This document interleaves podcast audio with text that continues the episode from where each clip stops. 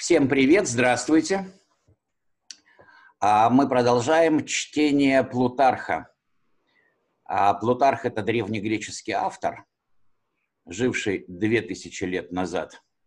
И его книгу «Сравнительные жизнеописания» мы сейчас читаем. Э, некоторые здесь нам встречаются э, э, непонятные слова или описание некоторых событий, не слишком известных в наши дни. Вот. И поэтому я э, даю некоторые комментарии, и так мы движемся. А мы уже читали эту книгу а, раньше, она большая, это вот такая вот книга, это два тома. Мы читаем первый. В этой книге собраны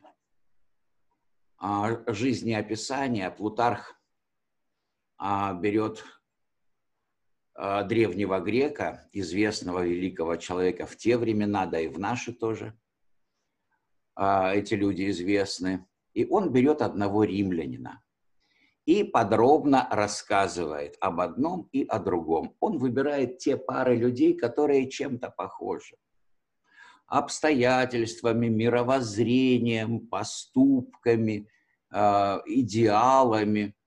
Э, и э, подробно описывая жизнь одного и другого, ну, в меру подробностей всю жизнь не опишешь, он затем в конце сравнивает и делает некоторые выводы. Ну, например, это хорошо, это плохо. В общем-то, вся книга Плутарха имеет целью своей не только рассказать нам о событиях древности. А Плутарх, живший 2000 лет назад, рассказывает нам о греках и римлянах, которые жили на промежутке ну, примерно 800 лет до него. Так вот, Плутарх нам рассказывает не только историю тех времен, но он и рассказывает о хороших и плохих поступках. Он рассказывает о некоторых ценностях, о некоторых идеях для того, чтобы читающие и слушающие стали лучше, осмыслили этот мир не только с точки зрения того, что происходило, но и с точки зрения того, что такое хорошо, что такое плохо. И вот таким вот образом древний мудрый Плутарх делится и с современной ему молодежью, и с той, которая уже в наше время пришла, взяла его книги и читает. И вот в этом такое значение этих книг и их польза. Итак, мы читаем о Ликурге и Нуме Помпилии. А, Ликург – это тот правитель Спарты, который вот находится в самом начале истории этой страны, по крайней мере, и той ее истории, э, какими мы знаем спартанцами. До Ликурги спартанцы были малоизвестным и достаточно слабым народом, они постоянно ссорились друг с другом и не знали, что делать пришел Ликург и выстроил их сильное, красивое государство. О Нуме Помпилии мы будем читать э, позже, и он сыграл примерно такую же роль в Древнем Риме. Если вот брать общее между Ликургом и Нумой Помпилием, они, первое, заботились о том, чтобы люди в их государстве развивались в правильную сторону, чтобы они были умные, хорошие, защищали свою родину, ну и так далее, и так далее, обладали хорошими качествами. И второе, чем они занимались, это дать людям некоторые законы, которые те, выполняя на протяжении сотен лет, ну, десятков и сотен лет вперед, обеспечивали бы а, разумное устройство и благополучное существование своего общества и государства. Вот об этом нам пишет а Плутарх, рассказывая это все на конкретных, иногда очень маленьких и даже э, совсем маленьких примерах, но именно вот это он нам говорит. Читаем. А что спартанцы ненавидели длинные речи, видно из их афоризмов. Афоризмы – это краткие изречения, как правило, неожиданные, умные, иногда парадоксальные, иногда даже смешные. Это краткие, сжатые изречения. Так вот, что спартанцы ненавидели длинные речи, видно э, из их афоризмов. Когда, например, кто-то говорил довольно умно, но не кстати, царь Леонид сказал ему, друг мой, ты говоришь дело, но не по делу. Вот как они умели. Друг мой, ты говоришь дело, но не по делу. У племянника Ликурга Харилая спросили, отчего э, он издал мало законов. От того, отвечал он, что кто говорит мало, тому не нужно много законов. Вот какие мысли.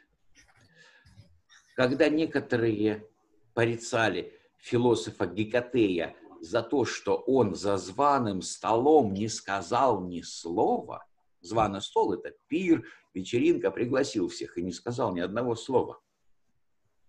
Архидам заметил, кто умеет говорить, умеет и выбирать для этого время.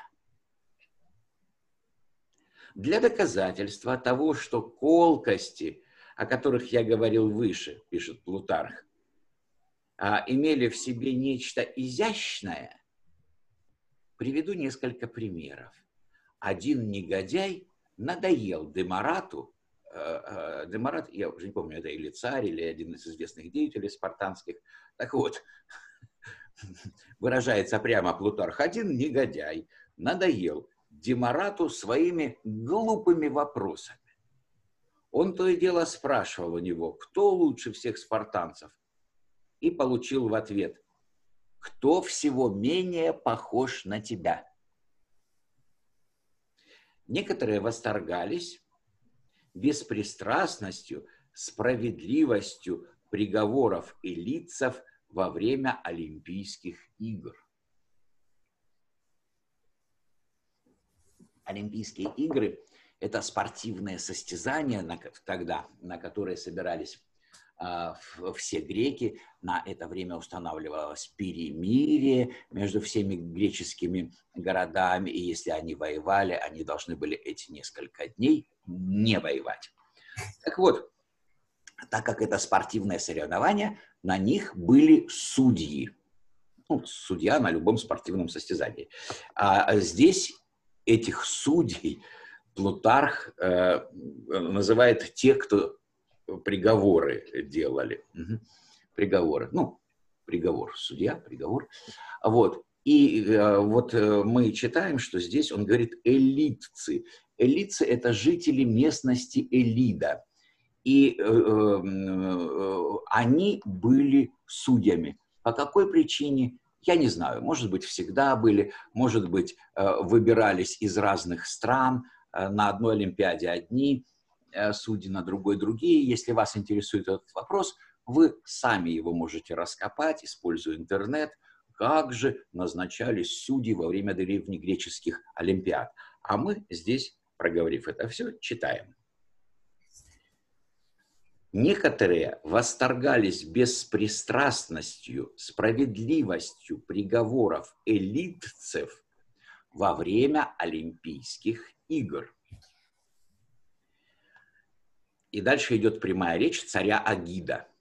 Что ж удивительного, сказал Агид, если элитцы один раз в четыре года умеют быть справедливыми. Вот такая вот шуточка, которая не шуточка. А в каком, оп, я не увидел, сейчас я посмотрю, был вопрос. А, Ева, повтори, пожалуйста, вопрос. А вот вижу. В каком году произошла война между спартанцами и персами?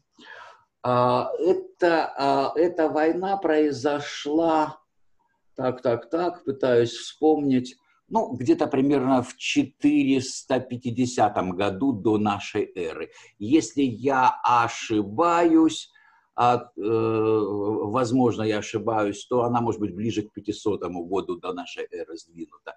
Вот где-то вот в это время.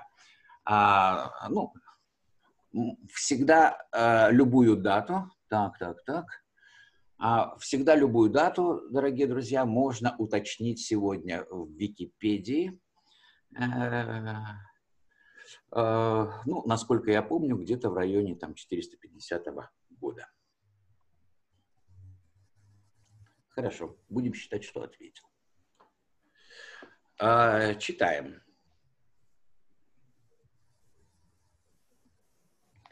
Один чужеземец, желая доказать Теопомпу свое расположение, сказал, что его сограждане, э, что его сограждане зовут э, его не иначе, как другом спартанцев.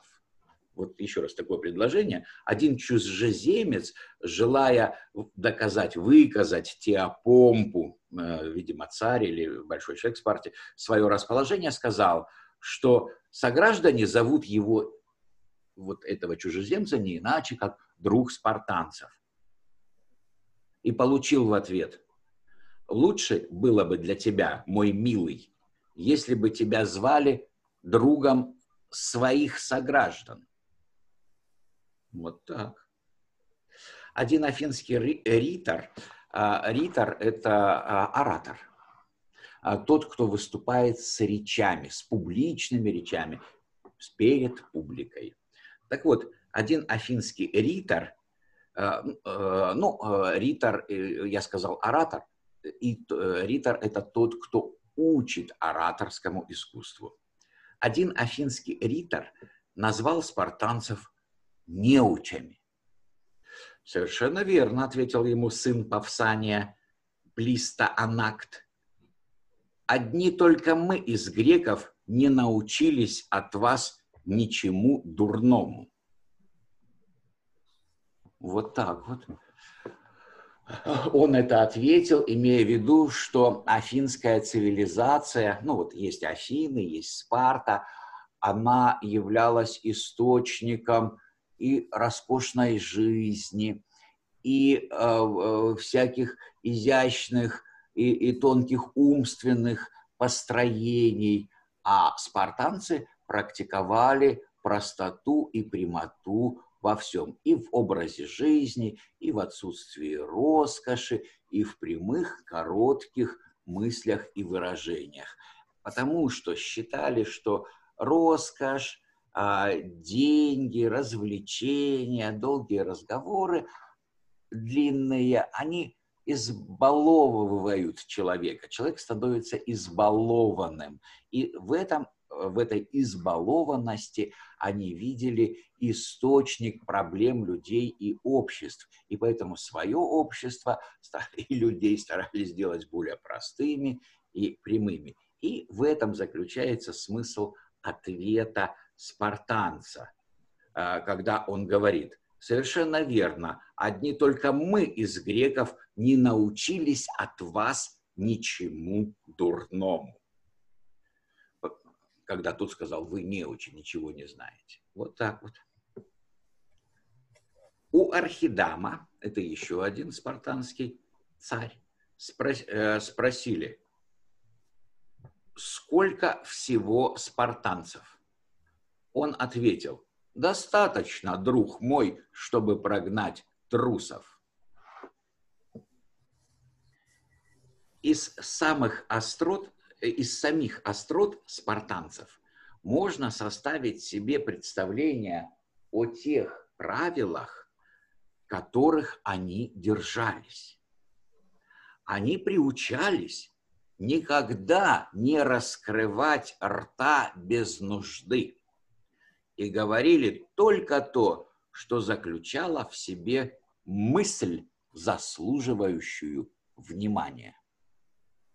То есть строгость не только в бою, но строгость в жизни, строгость в мыслях, строгость в поведении, строгость в разговоре. Под строгостью я имею в виду, а, ну, четкость, а еще больше я имею в виду, что ничего лишнего. Вот, вот так. Одно связано с другим, и спартанцы шли всем своим обществом, всем своим народом в эту сторону. Ну, такими мы их и запомнили. Одного спартанца приглашали идти послушать человека, подражавшего соловьиному пению. «Я слышал самого соловья», — отвечал он. Другой, я слышал самого соловья, ну и, видимо, не пошел слушать человека, который щебечет соловьем. Другой спартанец, прочитав эпитафию, и дальше идут две строчки, эпитафия – это надгробная надпись. А спартанцы, да и греки, да и не только греки, когда хоронят человека, ставят камень и на нем что-то пишут. Вот эта надпись называется эпитафия. Эпи, э, само слово эпи – это после.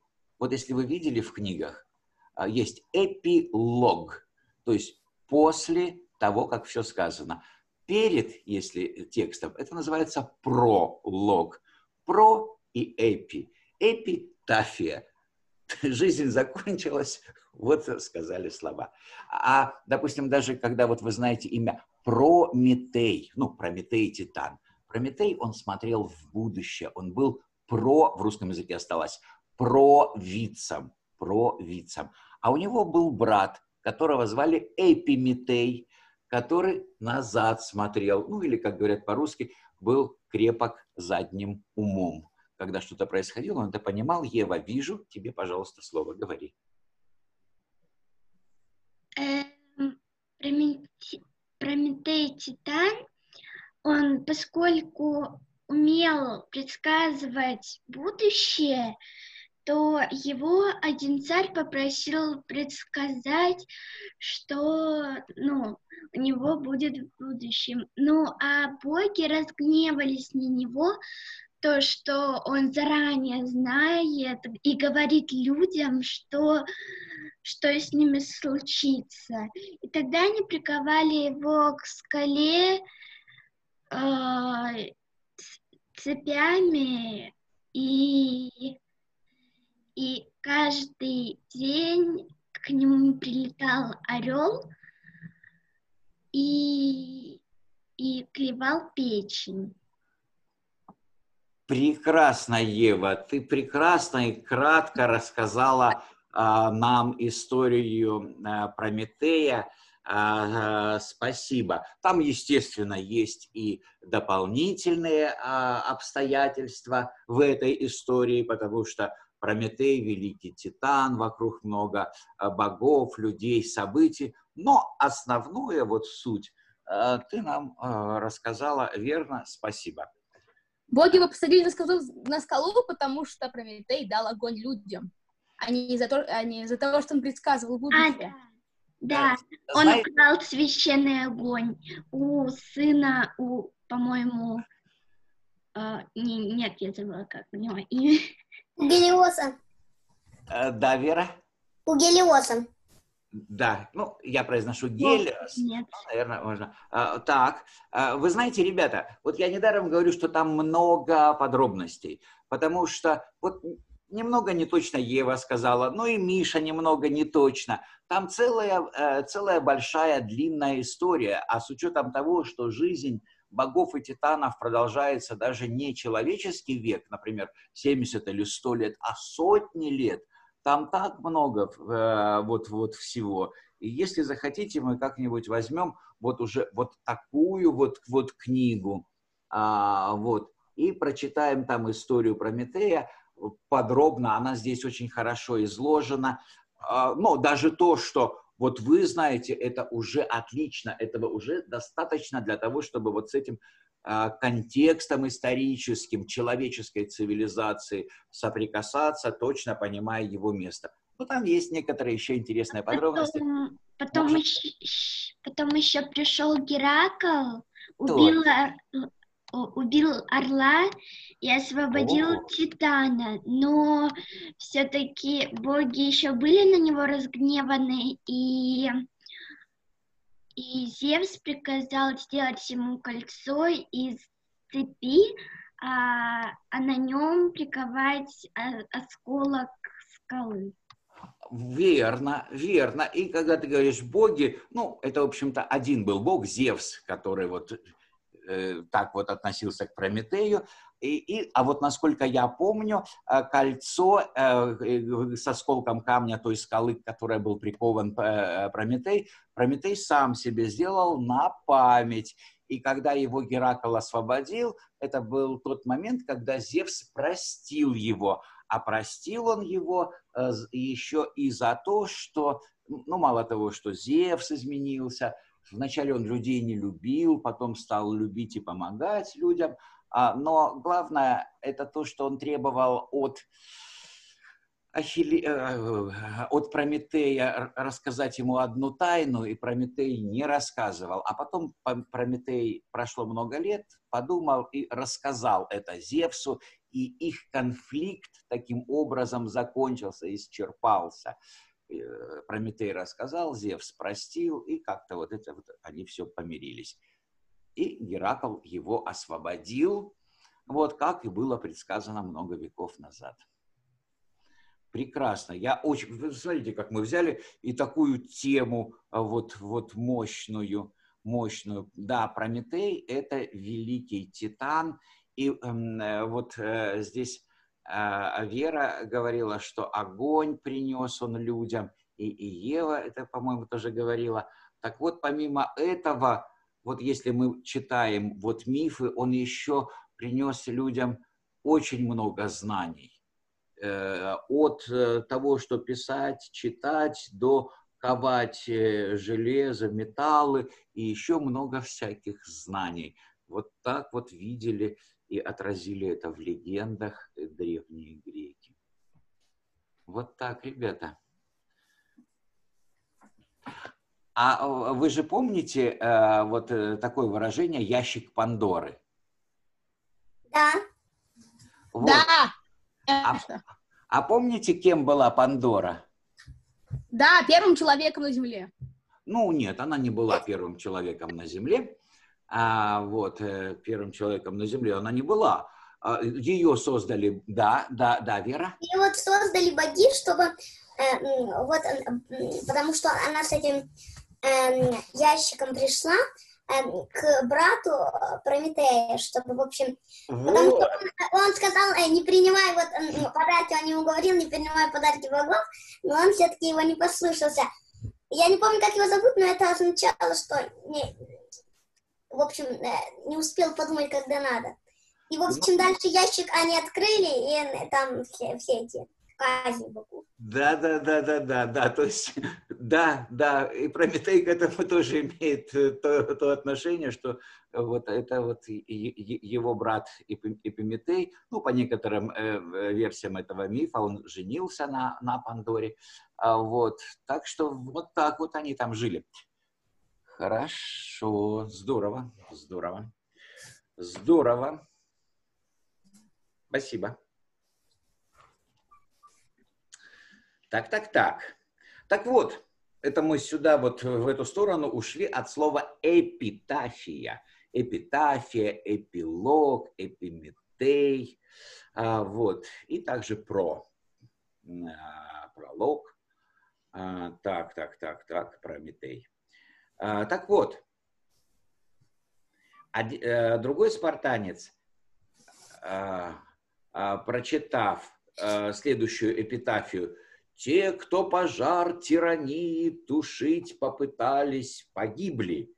Медный арес их настиг у Селиунских ворот. Ну, арес – это бог войны у греков, э, у римлян Марс. Так вот, те, кто пожар тирании тушить попытались, погибли. И спартанец сказал, за дело они и погибли. Им следовало дать тирании сгореть дотла. Не тушить, а дать сгореть. Ну, так, видите, остроумные были. Одному молодому спартанцу обещали подарить петухов, которые дрались, пока не умирали на месте. «Нет», — сказал он, — «ты дай мне таких, которые убивают других в бою, я еще раз вам прочитаю. Одному молодому спартанцу обещали подарить петухов, которые дрались, пока не умирали на месте. Нет, сказал он, ты мне дай таких, которые убивают других в бою. Вот такие тонкости. А, таковы были их краткие ответы. И верно выразился тот, кто сказал, что быть спартанцем значит заниматься скорее философией, нежели гимнастикой. Вот так, ребята. На хоровое пение обращалось столько же внимания, как и на точность и ясность речи. В самих спартанских песнях было что-то воспламеняющее мужество, возбуждающее порыв к действию и призывающее на подвиги. Слова их были просты безыскусственны, но содержание серьезно и поучительно. То были большей частью хвалебные песни, прославлявшие погибших за Спарту или порицавшие трусов, которые живут теперь жалкими, несчастными. Некоторые из них, из песен, призывали к смелым деяниям, другие хвалились прошлыми э, деяниями, смотря по возрасту детей, тут написано. Сейчас читаем. Нахожу не лишним, пишет Плутарх, привести для примера одну из таких песен. В праздник было три хора разных возрастов. Хор стариков начинал и пел. «Когда-то были мы могучи и сильны». Им отвечал хор мужчин средних лет – а мы сильны теперь, коль хочешь, испытай. Третий хор, детский, пел, но скоро станем мы еще сильнее вас. Вообще, если заняться внимательнее спартанскими песнями, из которых некоторые сохранились еще до сих пор, затем вспомнить, что спартанцы шли на неприятеля под звуки флейт – мерным шагом, нельзя не согласиться с, тер, э, с Терпандром и Пиндаром, которые видят тесную связь между храбростью спартанцев и музыкой в их войсках. Первый говорит о Спарте, первый имеется в виду э, Терпандр – Юна здесь пышно цветет, царит здесь звонкая муза, а вторая э, правда повсюду живет. Второй, э, это Пиндар говорит, э, там старей, старейшин советы, копья юных мужей в славный вступают в бой, там хороводы ведут муза и красота. Оба они рисуют нам спартанцев столько же воинственным, сколько любившим музыку народов – спартанский поэт говорит, кефары звук мечу не станет уступать. Точно так же перед сражением царь приносил жертву музам, для того, вероятно, чтобы воины вспомнили, чему их учили, и о том, какой приговор ждет их со стороны составителей песен, в будущем. И чтобы они ни на минуту не забывали об этом, встретясь лицом к лицу с опасностью и показали в битве подвиги, достойные прославления. Вот интересно такая тонкость, что спартанцы пели, хоровое пение, песни были вот такого нужного содержания, чтобы вдохновлять людей, и они шли в бой мерным шагом, под музыку, и царь перед боем им, э, что он им говорил? Вот мы сейчас прочитали смысл этого. Он им говорил, а вас будут сочинять песни, и если вы плохо будете себя вести в этом сражении, а вас будут позорные песни, а если мужественно, а вас будут сочинять славные песни. И для спартанцев это было важно И это было важно для них, помимо того, что еще у них были причины драться в этих вот боях сильно и мужественно. Но еще и вот такое обращение к музыке, к песням, к будущим песням. А в это время воспитание молодых людей становилось уже не таким строгим, пишет Плутарх. Им позволяли ухаживать за своими волосами, а, украшать оружие и платье. Красиво стричься, видимо. Радовались, когда они, как кони, горделиво выступали и рвались в битву. Горделиво выступали, красивые. За волосами они начинали ходить, начинали ходить, ухаживать. Тотчас же по вступлении их в юношеский возраст, но в особенности убирали а, убирали, здесь старое слово, убирать волосы, ну, имеется в виду ухаживать, что-то делать с ними. Особенно они э, убирали в минуту опасности. Что значит убирали? Они мазали их маслом и заботливо расчесывали, помня выражение Ликурга. Кавычки открываются, прямая речь Ликурга. То есть то, что Ликург именно говорил, а на письме выделяется кавычками. И мы читаем в этих кавычках слова Ликурга. «Волосы красивых делают красивее, безобразных еще безобразнее». Точка. Ну, кавычки закрываются, точка. О чем идет речь? Что а, в, Ликур, а, Ликур говорил, длин, ну, волосы, длинные волосы имеется в виду, что когда вы идете в бой, пусть одни враги восхищаются вашей красотой, а другие боятся вас, потому что длинные волосы одних делают красивше, а других страшнее. У нас вот. был звонок, э, было слышно? Нет, я не слышал звонок, звонок а спасибо за напоминание. А, у нас э, 33 минуты прошло, и остается 7 минут. 7 минут урока, всего 40, э, а, для того, чтобы вы задали вопросы, высказали свои мнение, пожалуйста, говорите, вам слово. Да, Вера. Звук, пожалуйста, включи микрофон. Угу. Вот. вот. Прекрасно. Спартанцы, они, э, они, они просто э, как воевали за свою страну или, воевали, или воевали, потому что ну, любили, чтобы их хвалили? Или это то же самое? Э, последнее, и, или воевали что? Вот, или воевали, чтобы их хвалили. А, вот как. А спартанцы воевали за свою страну. А, вот а, вокруг Спарты а, постоянно у спартанцев были какие-то конфликты с соседями, и они с ними воевали.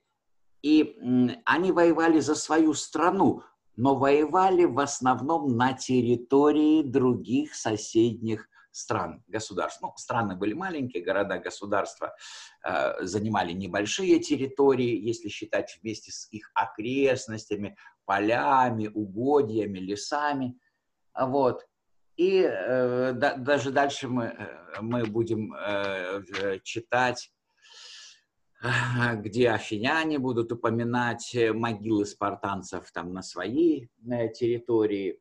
Так вот, спартанцы по всей Греции, когда воевали, они отстаивали интересы своей страны, так как они их понимали. Когда напали персы, то спартанцы, которые умели хорошо воевать, и афиняне, которые в этот момент тоже умели хорошо воевать, особенно, особенно на море. У афинян был самый мощный флот в то время.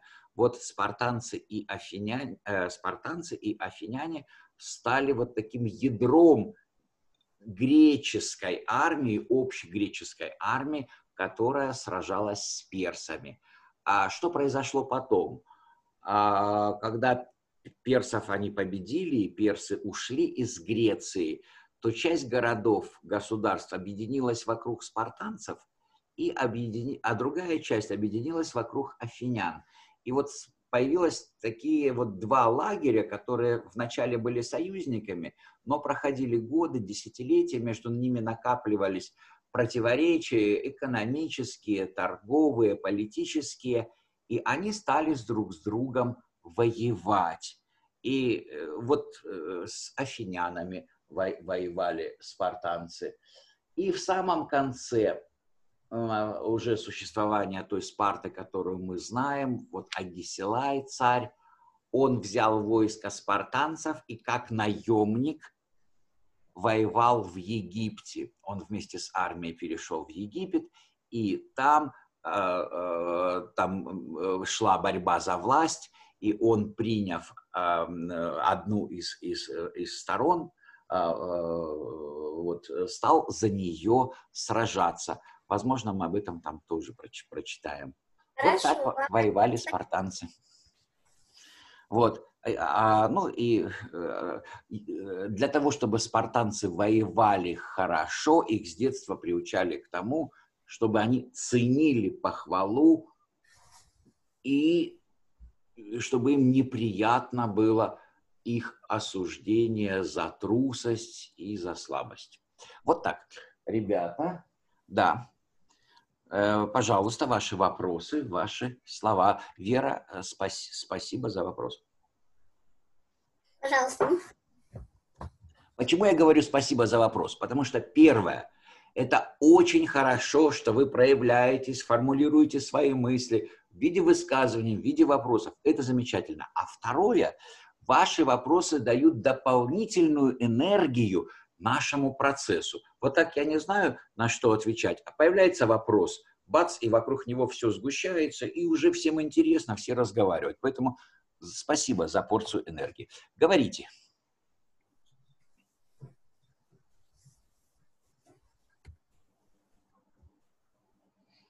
Да, Савелий. Включи микрофон. А, мне интересно, какое было самое основное оружие у, у спартанцев? Спартанцы в основном, э, спартанцы сражались, э, спартанцы сражались копьем. А мало того, в те времена, еще в гомеровские времена, во времена Трои, это было за тысячу почти лет до спартанцев, оружием, вооружением называл, назывались еще щит, а также панцирь или там поножи, э, специальные такие пластинки металлические, которые на ноги одевались. Почему? Потому что различали оружие для нападения и оружие для защиты. И это все было оружие. Щит, шлем, панцирь тоже называлось оружие. Оружие защищающее и оружие нападающее. Основным оружием спартанцев был щит и копье, достаточно тяжелое копье. А также у спартанцев был короткий меч, который они пускали в ход только тогда, когда уже сходились, для спартанцев это называлось и для тех греков, в рукопашную. То есть, когда, ну, например, копье ломалось или что еще происходило? Копье могло застрять в щите вот противоположного воина, и вот оно застряло, и ты его не вытащишь. Сломалась древка, деревянная часть копья, и тогда спартанцы брали меч. Когда кончались, так сказать, мечи, ну, например, слома, сломался меч, то они дрались кулаками, камнями, вот таким образом воевали спартанцы. И тем, что попадалось под руку. Да, то, что попадалось под руку, совершенно верно. Они же могли, если у них копье сломалось, вот у побежденного противника взять оружие. А, да, если, они, если рядом находилось копье, а, конечно, они могли его схватить, ты абсолютно права, и им сражаться – но не всегда такое было. Э, не всегда такое было, не всегда была такая вот возможность. Поэтому, когда мужчины дерутся, все происходит быстро, копье сломалось, хватает за горло и душит. Да, Ева. У нас был звонок. А, сейчас, одну минуту. Спасибо, Александр. А, вот, когда была война между Персией и Грецией, то а, в этой войне присутствовал э, царь Ле, Леонид? Да, царь Леонид присутствовал, и мы знаем его а, подвиг, его подвиг и спартанцев. Он нам известен как 300 спартанцев. А суть этого подвига заключалась в том, что а, спартанцы заняли узкое ущелье. А что такое узкое ущелье? А, вот, например, ущелье шириной 20 метров. И какая бы у тебя армия ни была, она должна входить в это ущелье, вот, вот например, 20 воинов всего. И спартанцы специально заняли такое узкое место, узкий проход. И вся гигантская армия персов должна была вот так вот, вот в такую струйку вытягиваться, идти на них, а они, так как они гораздо лучше персов сражались, просто перемалывали этот ручеек. А, это ущелье называется Фермопилы, и ну, нам известно учение Фермопилы, но это наше нынешнее происхождение, а Ф, у, э, Ф пишется как Т, буква Т и буква H. Это термопилы, а термо – это от слова термо, тепло, потому что там, в этом ущелье, теплые, горячие источники водные – вот такое вот ущелье. И это ущелье стояло на пути у высадившихся персов, и спартанцы специально там устроили вот такой им пропускной пункт. А, возглавлял спартанцев царь Леонид. В походах гимнастические упражнения молодежи были не так трудны. Да и жизнь ее в основном была не так строга. С них спрашивали э, меньше, Э, вот меньше отчету, потому что а, они были единственным, э, поэтому они были единственным народом, для которых поход мог считаться отдыхом после военных упражнений. Представляете? Молодежь стремилась выйти в поход военный, потому что им там было легче и веселее, чем во время упражнений, которые специально делались трудными и даже жестокими в какой-то момент, чтобы с удовольствием люди шли в военный поход. Вот такие мудрые были спартанцы.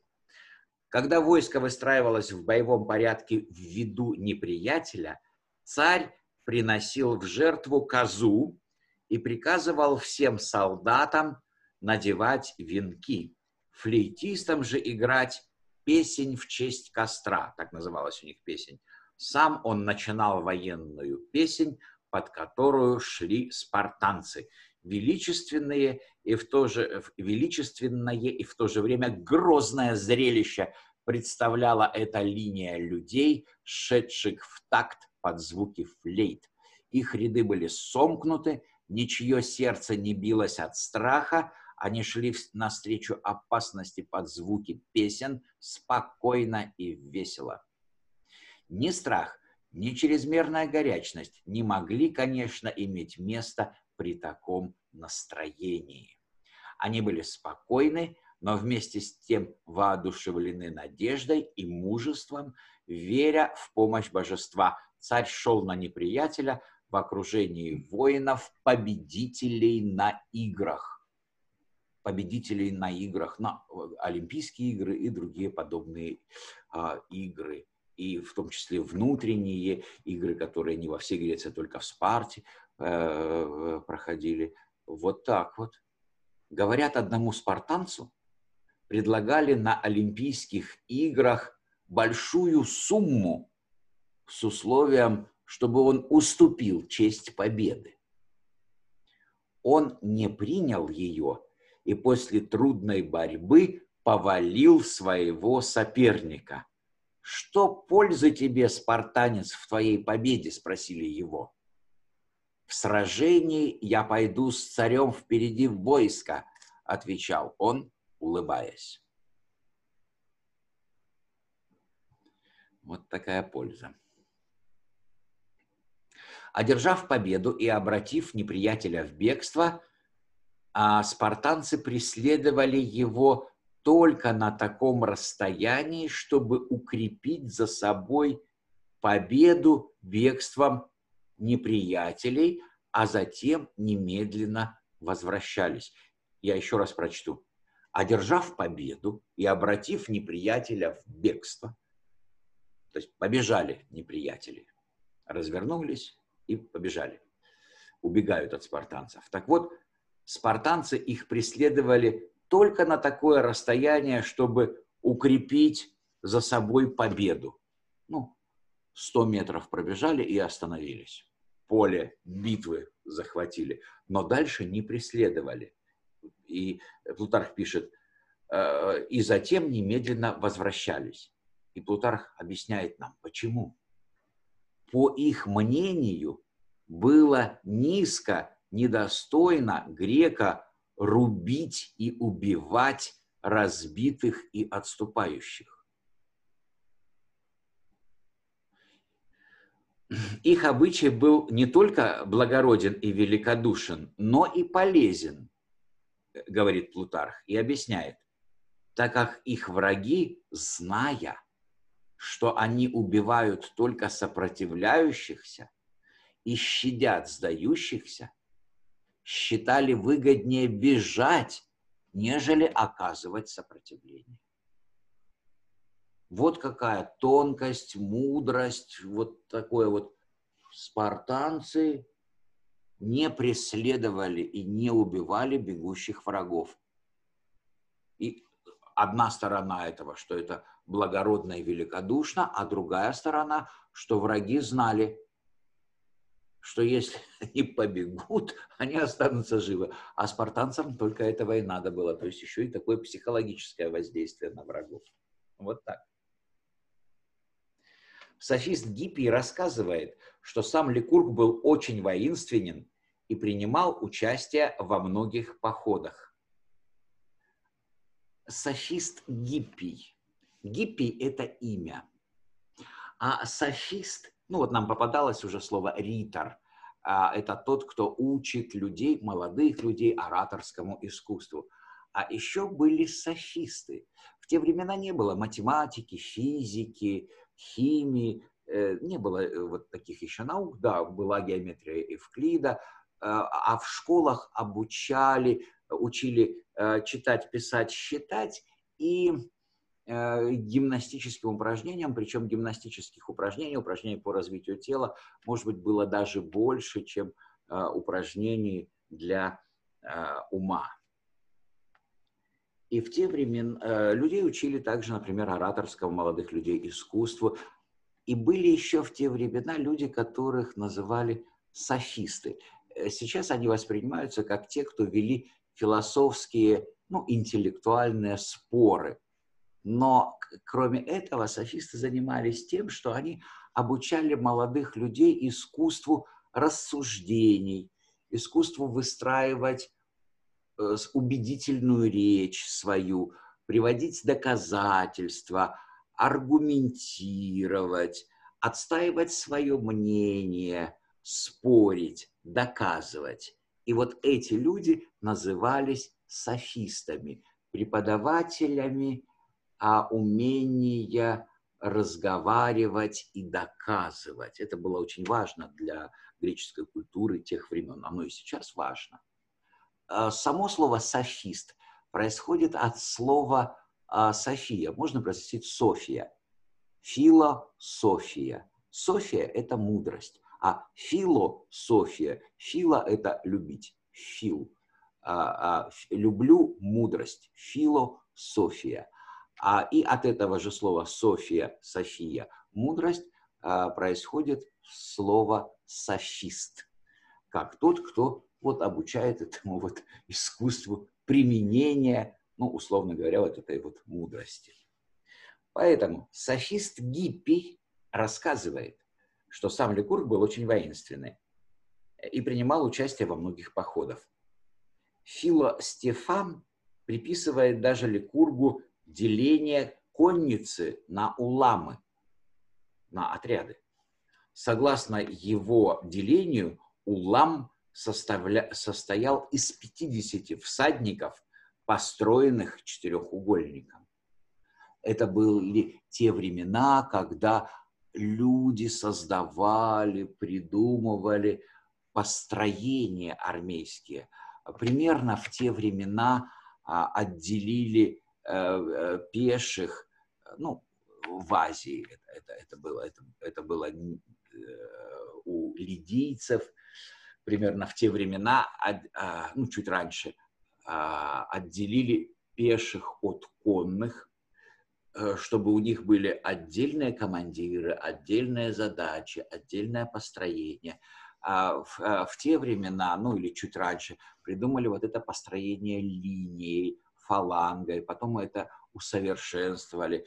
А в те времена, ну, примерно в те времена, потому что несколько сот, сот лет, придумали такое построение, которое называлось штурмовая колонна, когда на одном участке линии, вот они линиями сходятся, сражаются, а здесь глубокая такая колонна в глубину, как клин такой, и он выдвигается и пробивает вражескую линию построением из какого-то количества воинов в ширину и в длину это построение.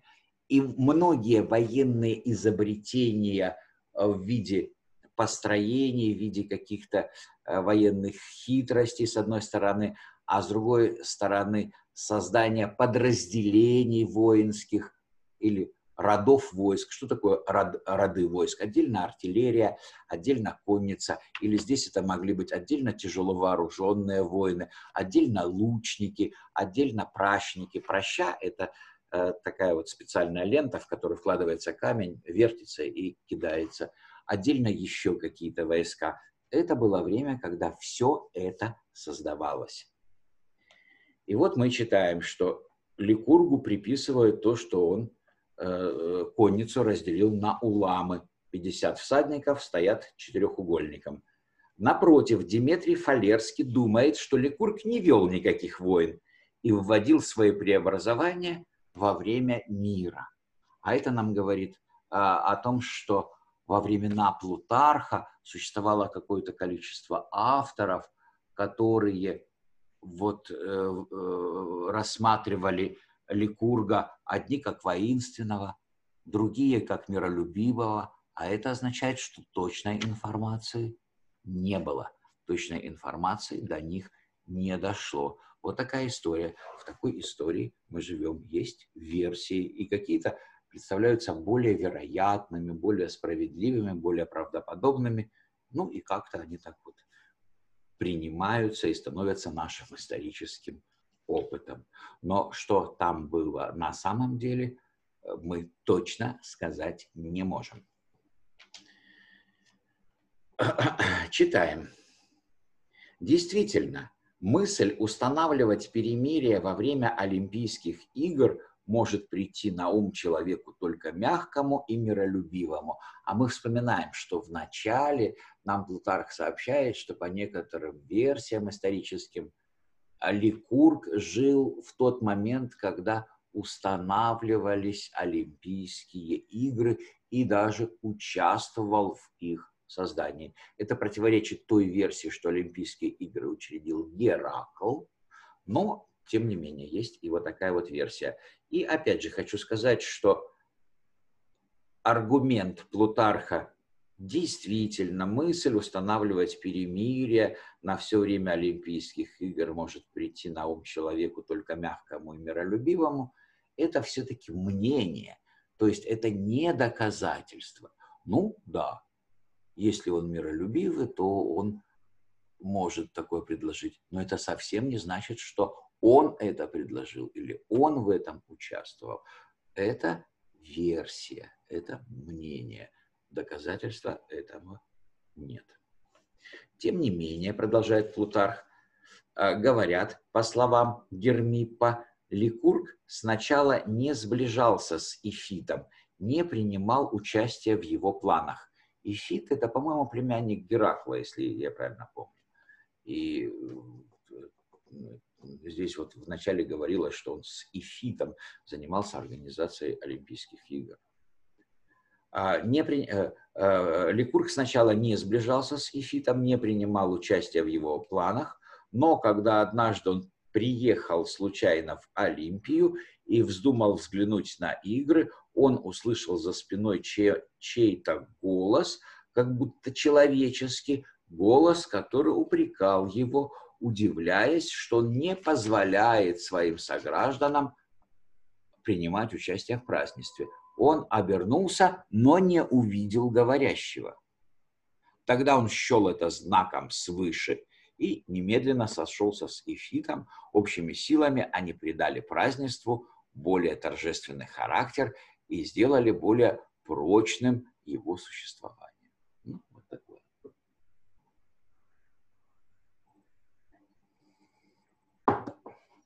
Следующую главку читаем. Я хочу показать, что вот текст э, разбит на вот такие вот главки отдельные, каждая из которых начинается римскими цифрами. Воспитание продолжалось до зрелого возраста, никто не имел права жить так, как он хотел. Напротив, город походил на лагерь, где был установлен строго определенный образ жизни и занятия, которые имели в виду лишь благо всех. Вообще спартанцы считали себя принадлежавшими не себе лично, но Отечеству. Если им не давалось других приказаний, они смотрели за детьми, учили их чему-нибудь полезному или же сами учились от стариков. Одно из представленных Ликургом своим согражданам преимуществ, которым можно было завидовать, состояло в том, что у них было много свободного времени. Заниматься ремеслами им было строго запрещено. Копить же богатство, что сопряжено с массой труда и забот, им не было никакой необходимости. Богатству уже никто не завидовал и не обращал на него внимания. Землю обрабатывали им и лоты, а, платившие определенный оброк. И лоты – это рабы спартанцев. Спартанцы захватили соседний народ, мессен, мессенцев – и превратили их в своих рабов, которых они называли илоты. Илоты обрабатывали землю, жили, э, жили на земле, то есть занимались крестьянским трудом и платили определенный оброк. Кто знает, что такое оброк, поднимайте руку и рассказывайте нам. Ева, прошу тебя. Оброк – это какая-то определенная плата за несколько лет. Ну, как я знаю. Ясно, хорошо. У кого еще есть версии, что такое оброк? Это дань. А, я... Дань, дань, Дань. это дань. Верно. И давай, Савелий, скажи свое мнение тоже. У меня есть мнение, то, что они платили эти деньги либо за то, чтобы они жили, либо, ну, либо как в времена, тогда как, либо в крепостные времена, за, не за дом и все такое. Ясно. Хорошо, давайте Ты расставим. отдаешь день, ну, что-то тому, кто сильнее, и он тебя охраняет. О, соверш- все ответы совершенно верные. Это все такие вот аспекты, то есть грани этого явления. А, ну, давайте приве- приведем их в порядок, расставим по почетче. Итак, оброк – это действительно дань, разновидность дани. Второе. Оброк платится натуральными продуктами. Натуральные продукты – это что-то, что не является деньгами. Натуральные продукты – это зерно, э, э, э, сахар, вино, мясо, все что угодно. Натуральные продукты. Ну, для сельскохозяйственных вот таких вот крестьянских хозяйств оброк это э, было молоко, яйца, зерно, а если они выращивают оливки или виноград, ну, соответственно, э, э, эти продукты или то, что из них делается. А оброк платится регулярно, а, потому что его получают те, как вот Соня сказала, кто их охраняет. А, вот, а, ну, охрана, да, это одна из функций, но важно, что хочешь ты, не хочешь, а оброк плати. Это называется личная зависимость. Это такая вот форма рабства. Э, э, да, Ева? Вот оброк – это как у нас сейчас налоги. Верно. Оброк – это как у нас сейчас налоги, за исключением того, что налоги платятся в денежной форме, а оброк в натуральной. Налог платится государству, а оброк платится господину, хозяину, помещику, владельцу этих крестьян и этой земли. А функция, совершенно верно, это некий налог. Вот что такое, ребята, оброк. А в крепостные времена еще в России – а это было примерно 150 лет назад, чуть больше, а, был еще, была еще такая разновидность, как барщина. Вот различалась барщина и оброк.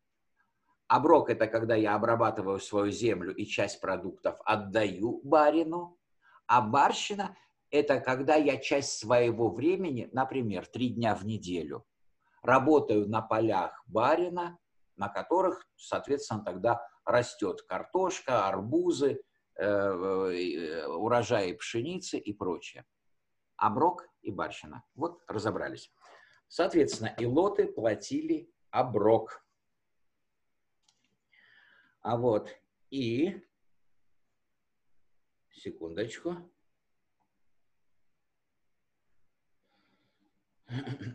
землю обрабатывали им и лоты, платившие определенный оброк. Определенный это означает, ну, установленный заранее, у одних могло быть больше, у других быть меньше, но некоторое количество э, этих продуктов. Определенный оброк. Один спартанец приехал в Афины как раз во время суда. Узнав, что кого-то осудили за праздность, и заметив, что он идет, повеся голову в сопровождении печальных, грустных друзей, спартанец попросил окружающих показать ему человека, осужденного, кавычки открываются, за любовь к свободе, кавычки закрываются. Вот так выразился спартанец. То есть афиняне осудили человека за праздность, за то, что он ничего не делал, а спартанец, который в это время был в Афинах, сказал, что его осудили за любовь к свободе, потому что спартанцы не работали никогда. Ну и в этом смысле это праздность. Другое дело, что спартанцы употребляли это время на военные упражнения, воспитание детей и прочие нужные для государства, их государства э, действия. А, ну и здесь, э, когда Плутарх пишет, что э, за любовь к свободе спартанец сказал, и э, Плутарх пишет, так глубоко презирали спартанцы а, занятия ремеслом а, или имевшие целью наживы. Вот такое было воспитание, мнение и мировоззрение воинов-спартанцев. Вместе с деньгами исчезли в Спарте, конечно, и всякие тяжбы – Тяжба – это старинное слово, обозначающее, когда люди судятся друг с другом, когда это какой-то ну, хозяйственный спор. Э, спор за какое-то добро, деньги. Тяжба это называлось. А, так вот, ни корости, ни бедности э, там не стало больше места.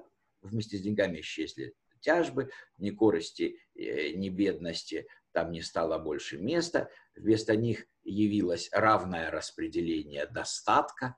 Достаток – это ну, то, что вот у них есть, равное распределение общего продукта, достатка. Простота же жизни имела своим следствием беззаботно, беззаботность. Танцы, пиры, обеды, охота, гимнастика, разговоры в народных собраниях поглощали все их время когда они не были в походе. Кому не было еще 30 лет, те вовсе не ходили на рынки. Вместо них провизию закупали их родственники и ближайшие друзья. С другой стороны, э, и старшим было бы стыдно, если бы они занимались исключительно этим делом. Большую часть дня им следовало проводить в гимнасиях и лесхах. Здесь они собирались для мирной беседы друг с другом. А, ни о денежных, ни о торговых делах они там не разговаривали. Главным предметом их разговора было похвала хорошему поступку, порицание дурному, но и это было облечено в шутливую веселую форму э, и, не оскорбляя никого, служило к исправлению других и наставляло их. Сам Ликург не был воплощенную суровостью, если верить Сосибию, какой-то автор Сосибий, он посвятил известную статуэтку богу смеха. А он желал, чтобы во время обеда и подобного рода времяпрепровождений допускались шутки, как приправа к трудам и скудной пище. Вообще он приучал сограждан не желать э, и не уметь жить отдельно от других, Напротив, они должны были, как пчелы, жить э, всегда вместе, собираться вокруг своего главы и вполне принадлежать Отечеству, совершенно забывая себе в минуты вос... о себе в минуты восторга и любви к славе. Э, такие мысли видны и в некоторых изречениях спартанцев. А, а вот один из спартанцев не был избран в число 300 э, человек царского конвоя, а вот, э, не избрали его в эти почетные 300 человек царского конвоя. Но он пришел домой с сияющим лицом. Он радовался, что, кавычки открываются, его речь, нашлись 300 граждан лучше его. Рад был за других.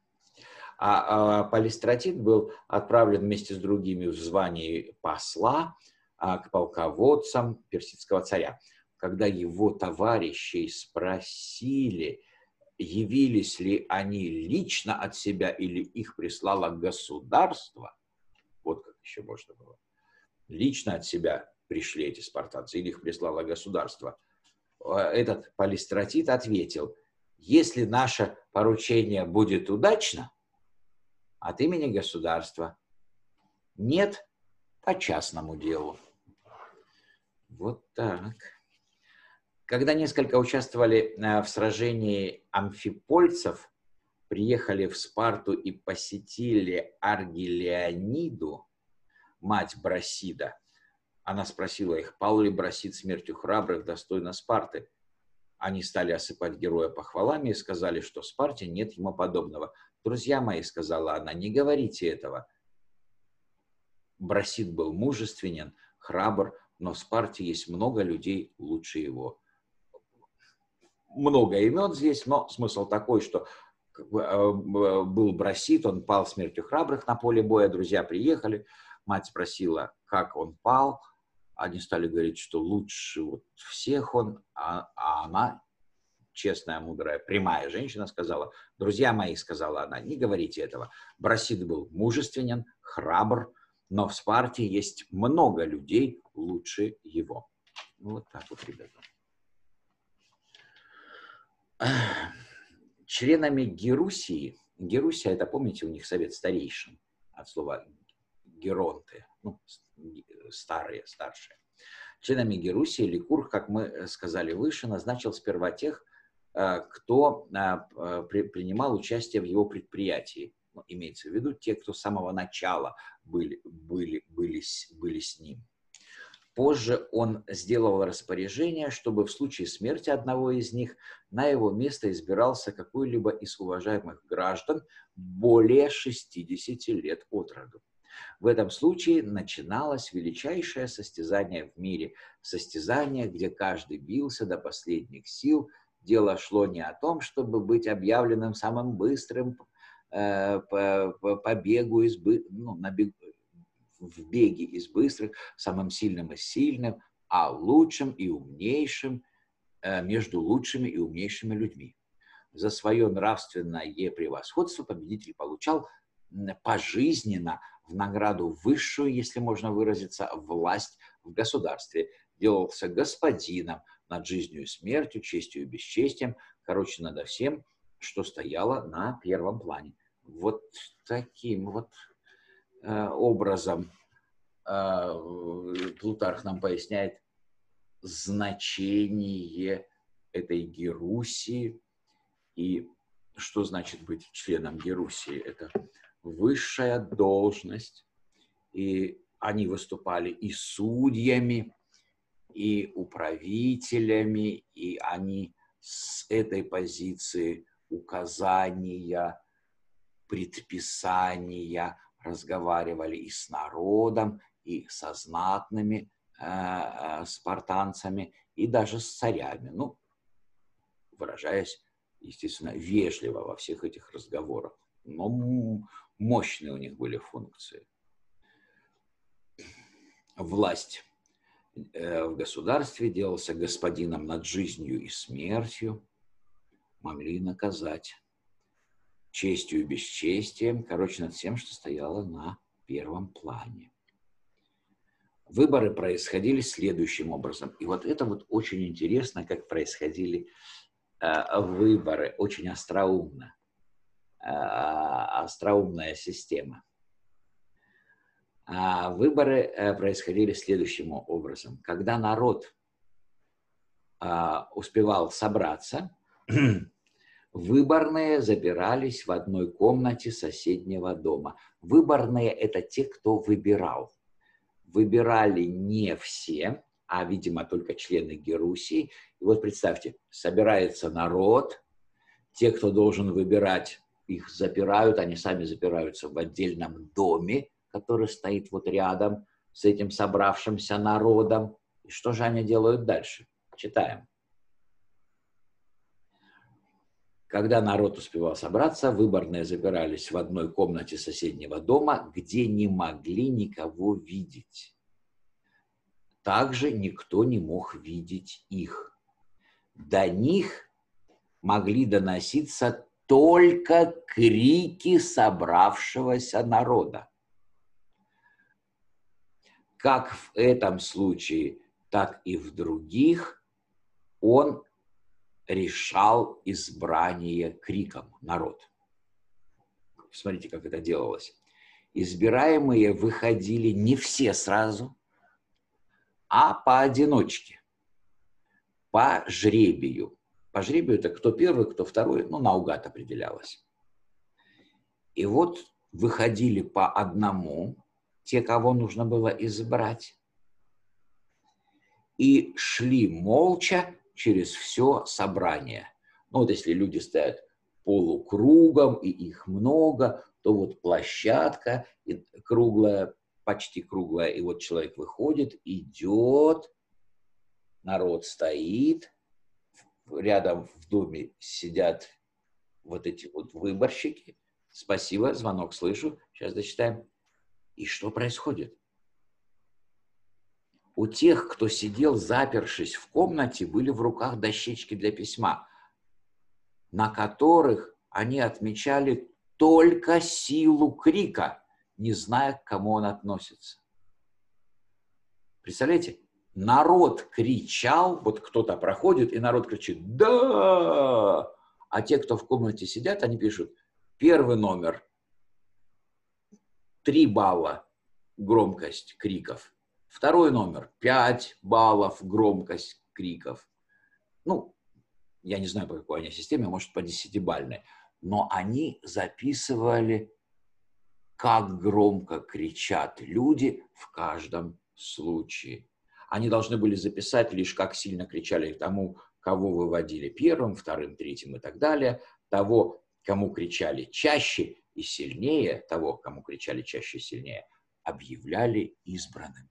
Вот так, по силе крика народа, они решали, кого избрать, кто победил. За кого громче кричат, тот и избирался. А у нас был звонок, и наступило время вопросов, высказывания мнений. А, я вижу, Вера готова. А, прошу, Вера. У меня вот такой вопрос. Ну, вот эм, почему же, э, почему же? Ну, например, есть боль, э, вот, например, э, какой-то народ набирает вот 5 баллов, какие-то люди, 5 баллов крика, сила крика. Да. Но, может быть, у этих людей, даже если их больше, э, э, голос не такой сильный. А тех, кто меньше, у них голос э, сильнее. А если так может быть, то выходит не совсем честно.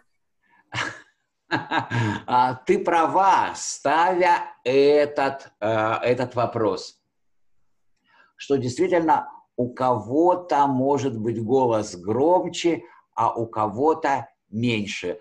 Но почему спартанцы этим пренебрегали?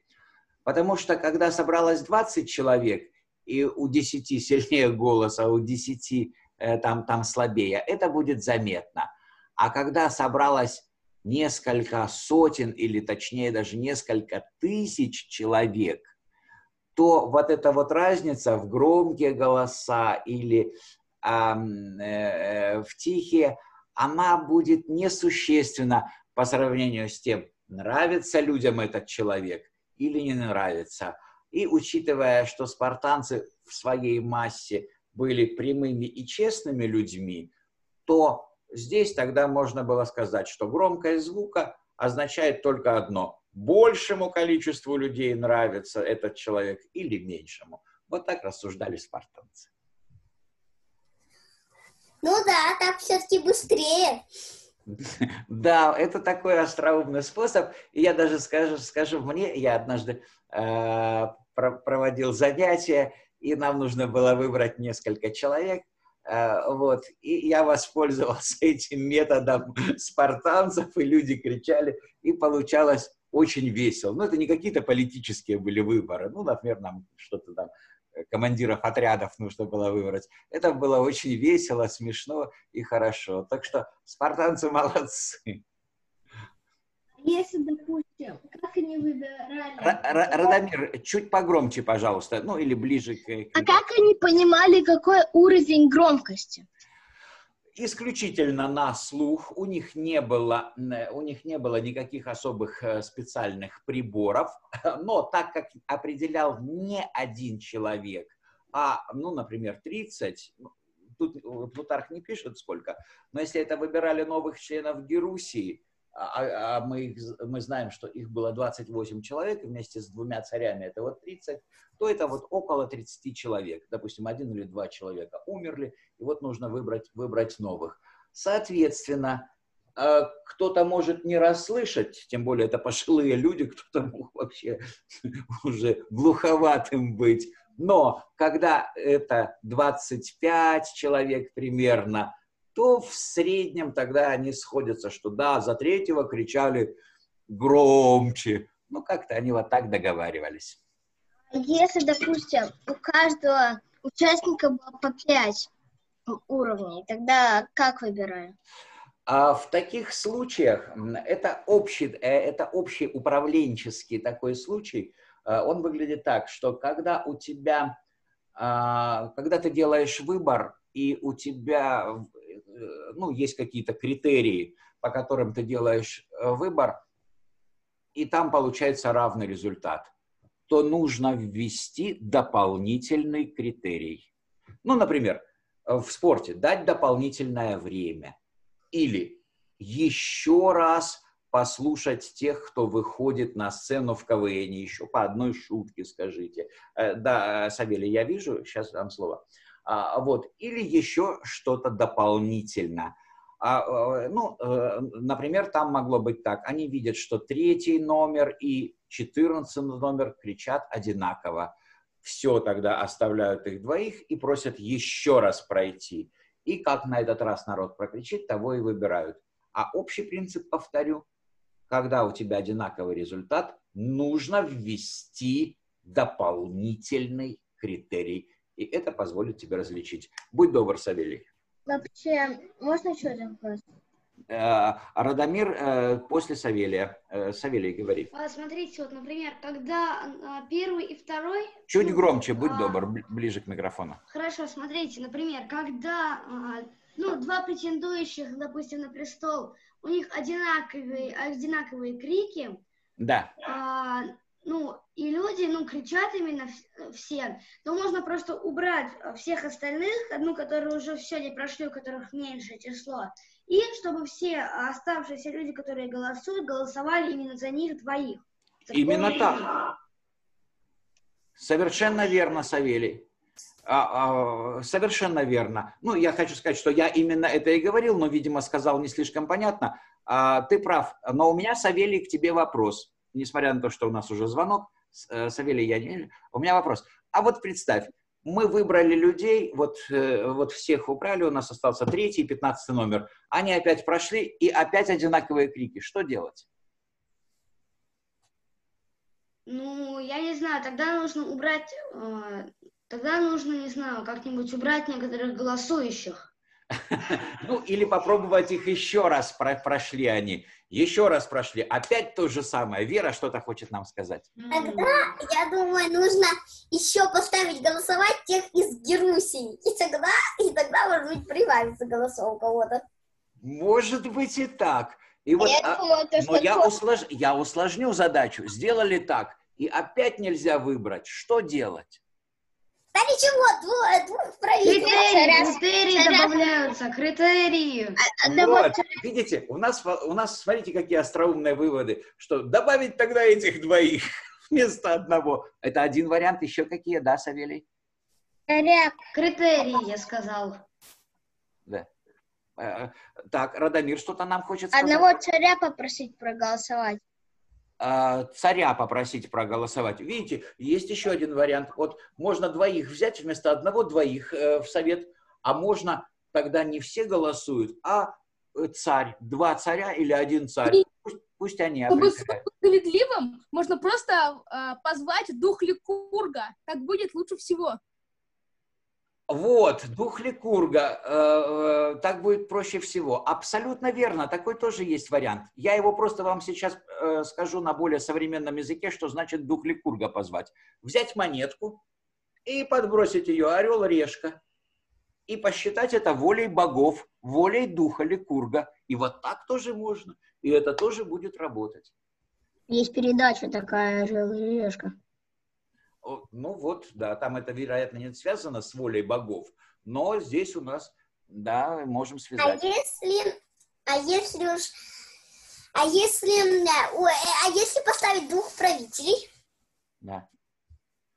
Если поставить двух, двух правителей, это и есть у нас вариант. Или двух взять, ну, мы их в совет берем, э, это тоже вот вариант, с которого мы начинали. Или, или еще, если у них не сходятся если у них не сходятся э, всякие соглашения, ну, они считают, один считает, что нужно так, другой считает, что нужно так, тогда нужно э, тот, который кричал меньше их, но по сравнению с другими больше.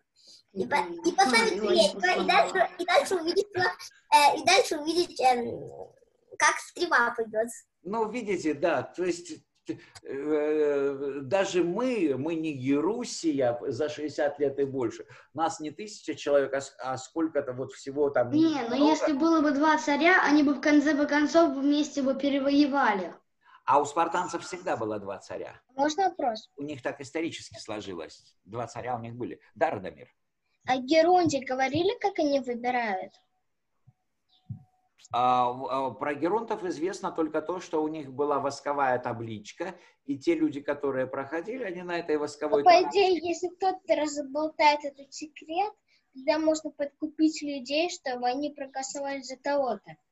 Э, э, знаешь, э, вот такие случаи не дошли, сведения о таких случаях. Спартанцы все-таки были древним, простым и прямым народом. Мало того, эта простота и прямота культивировались.